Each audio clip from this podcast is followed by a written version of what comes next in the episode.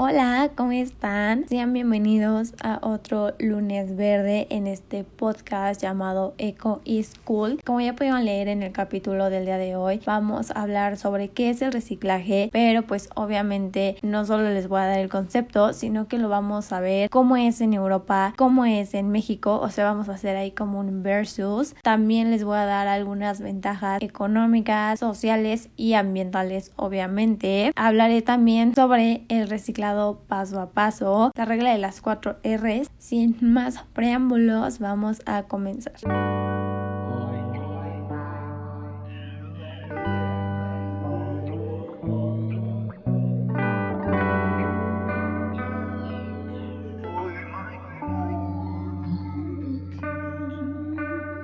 El reciclaje es un proceso de transformación mediante técnicas físico-químicas o mecánicas cuyo resultado es la obtención de nuevas materias primas a partir de materiales desechados o que han sido usados. Gracias a este proceso, los viejos materiales pueden iniciar un nuevo ciclo de vida y de utilización. Esto se puede hacer con cartón, plásticos, vidrio, papel, aluminio, hierro y más. Eso es el concepto general, así que ahora vamos con ¿cómo es en otros lugares? Actualmente Europa es el líder en reciclaje. De hecho, Suecia es uno de los más grandes jugadores en este tema. Ellos separan su basura en cinco categorías distintas. Del total de todos los desechos que son producidos en este país, solo el uno por ciento termina en basurero, el cuarenta y siete por ciento es reciclado y el resto es quemado para energía en general y el resto es quemado para energía que genera electricidad para para doscientos cincuenta mil hogares y da calefacción a un millón de residencias. Pero aquí no acaba la cosa. Se estima que al importar basura de otros países para convertirla en energía, Suecia gana alrededor de cien millones de dólares al año. O sea, ya saben que siempre Europa está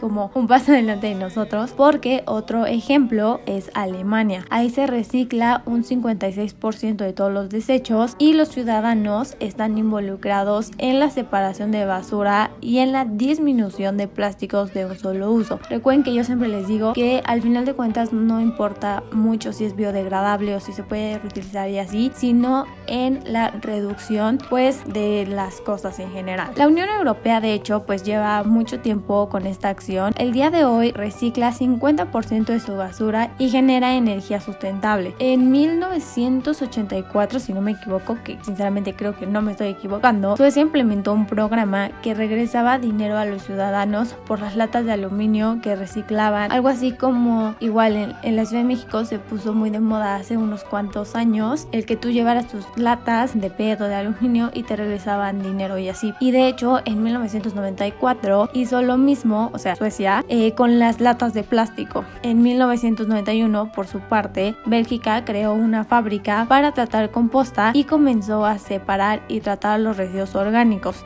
Inició también programas para fomentar el compostaje en todos los niveles y certificar a productores y pues muchas más cosas, ¿no? Y ya por último, en el dos mil diez, pues ya eran más de cincuenta fábricas dedicadas a reciclar material orgánico y generar energía renovable. En México, uno de los mayores desechos es el plástico. Al año se generan ocho millones de toneladas y solamente se recicla un treinta y dos por ciento. Y pues a pesar de todos los esfuerzos que nosotros podemos hacer, aún no hay una infraestructura suficiente para el reciclaje en nuestro país. La Ciudad de México recicla noventa por ciento de las botellas de P E T, pero el resto del país solo un cincuenta y seis por ciento. A este paso, los océanos se van a llenar de plástico que pues, tarda millones de años en degradarse. Todos lo sabemos y también lo he dicho en diferentes ocasiones cuando hablo de este tema de la basura. No solo es un problema pues de los océanos, sino que el suelo también ya está siendo afectado. ¿A qué me refiero? A que gracias a los microplásticos, que muchos piensan que solo están presentes en los mares y no es así. Están presentes en la tierra y estos son ingeridos por las lombrices que pierden masa al ingerir este producto. Por lo tanto, crecimiento, afecta su aporte nutrimental a la tierra y afecta el crecimiento de plantas y cosecha. No es nada de sorprenderse el hecho de que México necesita iniciativas como las de los países europeos que puedan crecer hasta convertirse en industrias que reduzcan la cantidad de basura y sean positivas para la economía nacional. Pero pues para esto se necesita una proyección a largo plazo y que los sectores público y privado se comprometan, cosa que pues sí está, está medio difícil. Ahora vámonos con las ventajas. Hay bastantes, yo les voy a dar las que para mí son las más importantes y las que más impacto tienen. Vamos a comenzar por las que son ambientales. En primera tenemos que la energía necesaria para producir un producto por uno nuevo es mayor que la energía necesaria para producirlo a partir de materiales reciclados. El número dos está que se conservan los recursos naturales. El número tres es que se reduce el volumen de residuos sólidos que pues va destinado a vertedero. En cuanto a las ventajas económicas, contamos con que se ahorran costes de la producción de productos y que los materiales separados del resto tienen una valoración. Hablando de las ventajas sociales, se crea una conciencia ecológica que es clave para un desarrollo sostenible y también se crea todo un sector de empleo verde, que esto es bastante popular en España. Ellos, por ejemplo, cuentan con más de quinientos mil puestos de trabajo, entonces eso también está buenísimo. Ya que conocimos todas las ventajas, vámonos con el reciclaje paso a paso. Esta cadena está formada por cinco pasos. Bueno, estos pasos son como los principales, que es el origen, la recuperación, la planta de transferencia, planta de clasificación y reciclado final. El primer paso es la cadena de reciclaje. El origen de los residuos se clasifica en dos grupos distintos: doméstico o comercial e industrial. Este es el primer eslabón de la cadena del reciclado, donde se genera la basura. El origen doméstico son los hogares particulares. El comercial pues obviamente son tiendas, bares, restaurantes y comercios en general. Y el industrial son las empresas e industrias. Los residuos que se generan en cada uno de estos lugares pueden ser separados para su reciclaje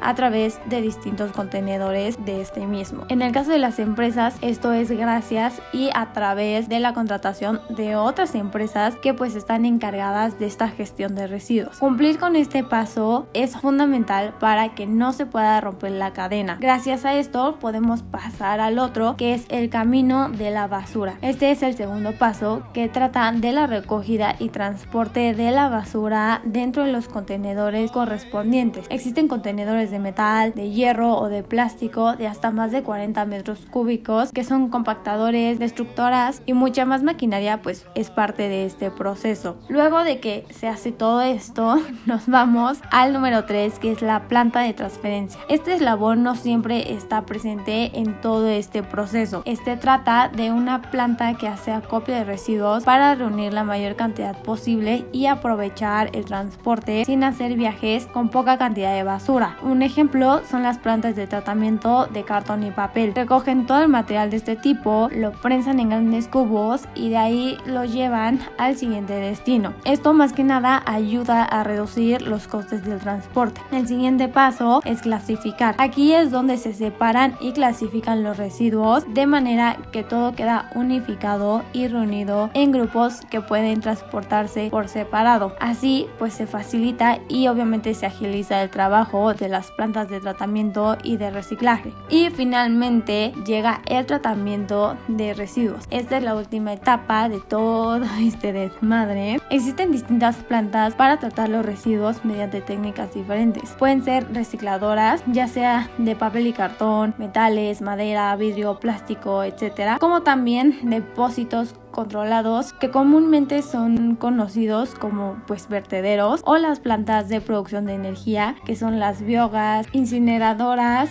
o de biomasa, ¿no? Pero además de estas cinco etapas, los distintos materiales pueden pasar por procesos diferentes dependiendo pues de sus características. Tras ser trasladados, los objetos que empezaron como residuos vuelven a la vida, convertidos en un objeto nuevo, obviamente. Y todo esto esto hace que se reduzca el número de vertederos, se minimicen las emisiones de C O dos, se ahorre agua y energía y que se creen empleos sostenibles, entre otros muchos más beneficios. Y ya que estamos hablando como de este tema de contenedores, les voy a decir para qué es cada uno, porque seguramente los hemos visto de diferentes colores y así, y a pesar de que tienen sus etiquetas y literalmente dice plástico o solamente papel y así, a mucha gente le vale madre y pues, tira donde quiera. Entonces, pues para que estén un poquito más conscientes, el contenedor amarillo es para los envases, el de color azul es para papel y cartón. Aquí es depende según la localidad, porque en algunos lados el color verde es para residuos orgánicos o residuos que no entren en otra categoría, pero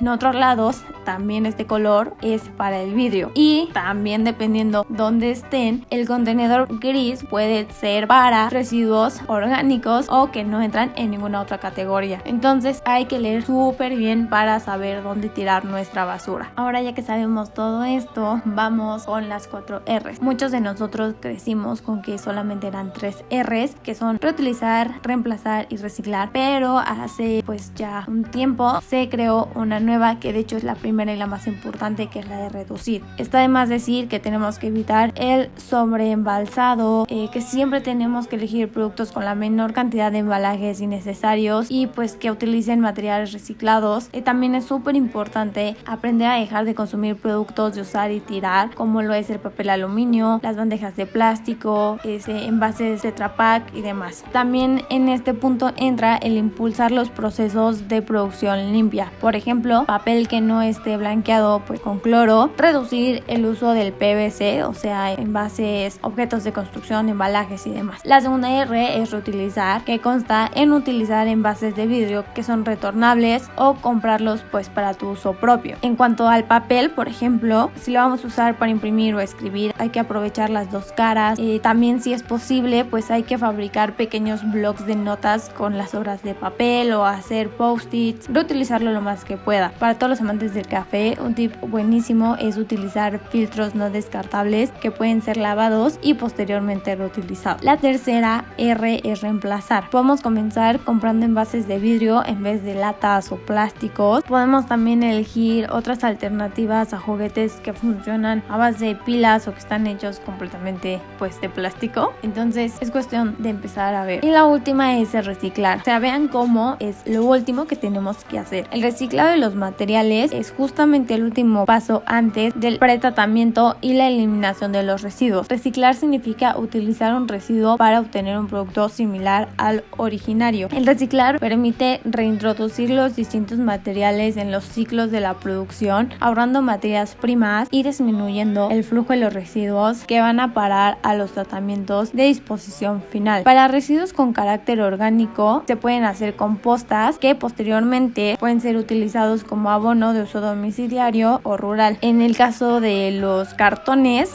o el vidrio, papel y metales, pueden ser de muy buena utilidad para algunas empresas o cooperativas que los reciclan. Personalmente yo creo que la realidad es que el cambio individual es el que puede generar un movimiento colectivo. Reciclar todos los días, separar la basura y lo más importante, reducir el uso de plásticos en general es esencial para transformar la cultura de productos desechables con la que vivimos. Con estas acciones, pronto reciclar será algo rutinario, va a ser ya parte de nosotros, como en el caso de los suecos o bueno de los europeos en, en general. Es solamente cuestión de hacerlo por determinado tiempo para que justamente comencemos a separar por colores, materiales y pues en determinados lugares. Este cambio de conciencia nos va a hacer ver que la contaminación no solo viene de la basura que generamos, sino que también de acciones como transportarnos en automóviles de manera individual. O sea, cosas tan tontas, tan burdas como ver el cielo contaminado hace que pues mucha gente empiece a motivarse y no sé, esto puede hacer que alguien empiece a movilizarse en bicicleta o hacer carpool o que camine si su destino está cerca y así. Reciclar no solamente es tirar la basura de manera correcta, es ver lo que podemos hacer para ayudar y mejorar al planeta. Las acciones que hacemos hoy por hoy son positivas, pero aún podemos mejorar y con ello transformar el país en una potencia ecológica a nivel mundial, que es lo que yo busco